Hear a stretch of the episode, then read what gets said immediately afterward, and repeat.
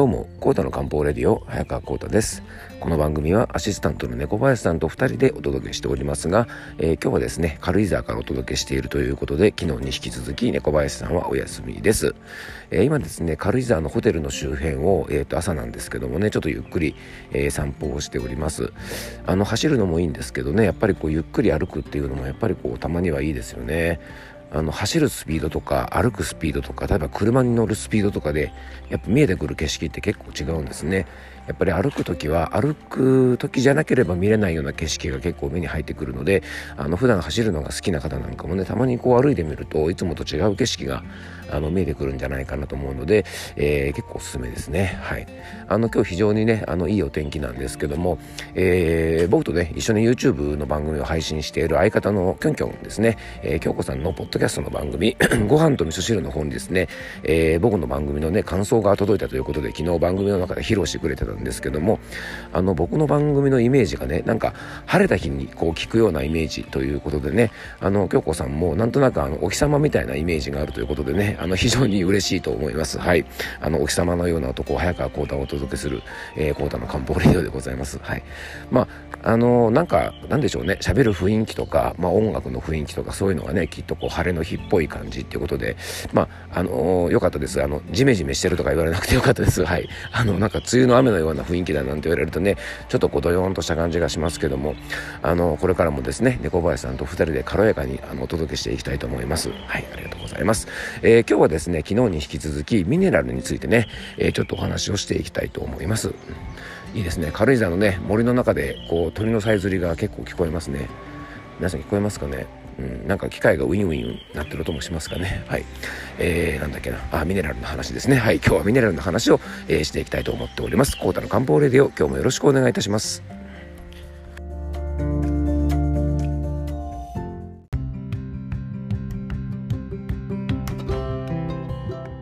はい。ということでね、今日の本題の方に入っていきたいと思います。今回もですね、前回に引き続き、ミネラルについてお話ししていきたいと思います。えー、夏こそミネラル補給を改めて知っておきたいミネラルの大切さというテーマでね、お届けしていきたいと思います。まあ、夏こそミネラルということでね発汗などによりミネラルを大量に消費する今の時期だからこそ、えー、ぜひですね知ってほしいミネラルの重要性についてお話をしております。えー、前回はですねミネラルの体での働きについてちょっと深掘りしてねお届けしました、えー、僕らが生きる上で必要不可欠なエネルギー産生からお悩みの方が多い不妊症そして加齢で弱ってくる体のケアいわゆるエイジングケアにまで実はこうつながってくるのがミネラルなんですね。で今回も前回に引き続きこのミネラルの重要性についてねお話ししていきたいと思うんですが、えー、前回よりですね体の疲労から精神安定そして筋肉の働きを正常にするまで、えー、するなどですねまさに健康には欠かせないミネラル。で前回もね車で例えたんですがミネラルはですねエンジン性能からタイヤなどの足回り電気系統の働きから内装まで全てをメンテナンスしてくれるものと言ってもね過言じゃないかもしれません。でそんな大事なミネラルなんですが実はね今現代人が最も不足している栄養素と言われています。皆さんね新型栄養失調という言葉をねあのご存知でしょうか？昔からよく言われている栄養失調は、えー、昔の食糧難などによって必要な栄養が補えなくなり病気になるというものでした。えー、戦中とか戦後の日本はですね脂質糖質タンパク質という三大栄養素がしっかり取れなくなり体の機能に問題が起こる、まあ、栄養失調そういう病気が多かったそうです。しかし今はね本当に飽食の時代と呼ばれるような時代で栄養が足りなくて病気になる方よりも取りすぎて病気になるそんな方がね多い時代となりましたよね。まあ、中にはね夏バテとか無理なダイエットで栄養不足になる方も若干いらっしゃいますが、えー、新型栄養失調で問題になっているのが実はねこの今日のテーマのミネラルの不足なんですね。新型栄養失調でミネラルが現代人に不足してしまっている原因って本当にいろいろ様々なんですがやっぱり一つはね加工食品が増えたことが挙げられております。まあ、コンビニなどのねお弁当とかファストフードとか最近はね栄養バランスが考えられてるものもかなり増えていきます、えー、増えてきてますがどうしてもねやっぱりご飯とかお肉とかで野菜はね、えー、下敷きのレタスが1枚とポテトサラダだけとかねあとはパンハンバーグフライドポテト人参と玉ねぎ少々みたいなねあのお肉のタンパク質と脂質でご飯やパンの糖質は取れるんですが実はミネラルがほとんど取れない食事が多いんですね。で玉の食事でこういったものを食べるのは別に全然構わないと思いますが、まあ、こういう食生活がね毎日続けば当然ミネラルはどうしても不足します。で毎日牛丼食べることを想像していただければですねなんとなくミネラルが不足するのは分かりますよね。まあ牛丼がいいとか悪いとかではなくてね、まあ、毎日食べるんだったらちょっとこの辺気をつけなきゃなっていうことですよね、まあ、お腹がいっぱいになるかもしれませんがバランスはあんまり良くないですよね。なので忙しい時は仕方がないんですが1日の食事バランスをできるだけ見つめ直してあのしっかりミネラルが補給できるような食事を心がけて、えー、おいてほしいなと思います。でこれだけねミネラルの大切さをねずっと前回からお伝えしてきたのでもう皆さんねミネラルを補給する気は満々だと思います。で日本という国はねもともと火山灰の土壌で大陸の国々に比べると土壌自体がミネラル不足です。なので水も土もミネラルが不足しています。でね、大陸の人たちは水がもともとミネラルたっぷりが入っている硬水なのでね水を飲むだけでもある程度あの人たちはミネラルの補給ができるんですね。でも僕たち日本人はそうはいきません。僕たち日本人は、まあ、ご先祖様たちはね含めてどうやって今までミネラルを補給してきたのかというともう皆さんお分かりだと思いますがねもともとの土壌とか水にミネラルがない分海からミネラルを補給していました。まあ、海はですねミネラルの宝庫というよりもですねもう海自体がミネラルの塊のようなものなのでよくあの血液の成分と海水の成分がほぼ同じなんていう話をね聞いたことある方がいらっしゃるかもしれませんがそれぐらいですね実は体の質を高めるミネラルは海のものをしっかり摂取することで補うことができます。ね、土壌やねあの水にミネラルが少ない分僕らには海があるんですね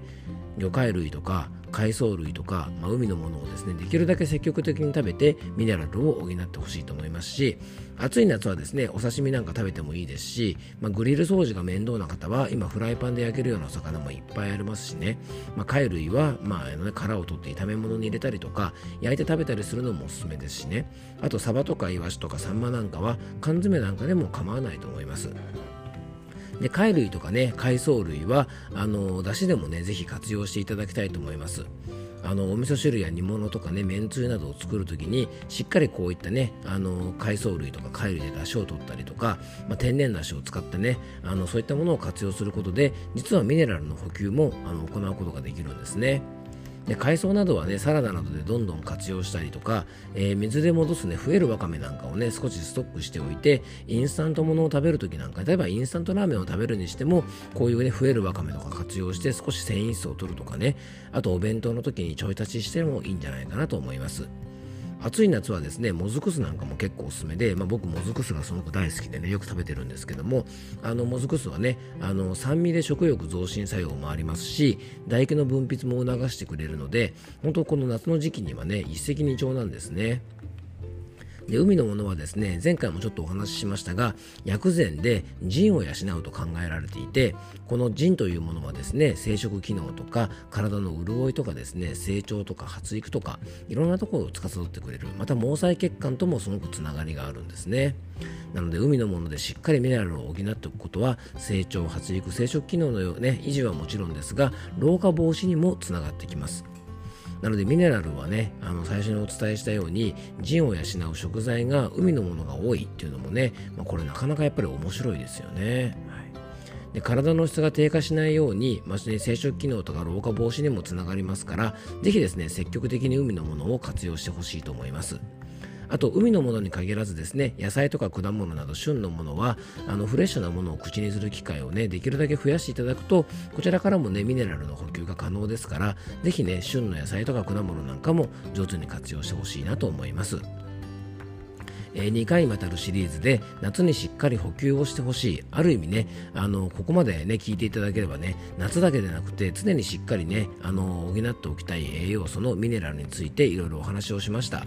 ミネラルはね神経伝達をしたりとか血管の修復をしたりとかエネルギー産生の原料になったりもします。で僕らのライフスタイルを考えるとどうしてもストレスにさらされることが多くて心も体も大きな負荷を常に受けています。えー、食生活も砂糖の過剰摂取などねあのかなり乱れている方も多いので当然ですがその分だけミネラルの消費も多くなってしまいます。で取りすぎてね病気になる現代人ですから、まあ、そんな現代人にもね不足している栄養素があるっていうのはねちょっと皮肉なものなんですがね意識をしっかり持つことでしっかり補うこともできますえ、海のものを食べたりとかミネラル豊富な雑穀を食べたりとかしっかり出汁を取ったりとかしてね、まあ、ある意味こういうね当たり前のことをしていればそこまで実は不足することはないんですね。えー、ご飯味噌汁焼き魚煮物日本の伝統的な食事はですねよく見るとしっかりミネラルが取れるようになっていますえー、体のバランスをねしっかり保つためにも今一度このミネラルの大切さを意識して日頃の食生活にちょい立ちしてですね体の質をしっかり維持していけたらいいんじゃないかなと思います。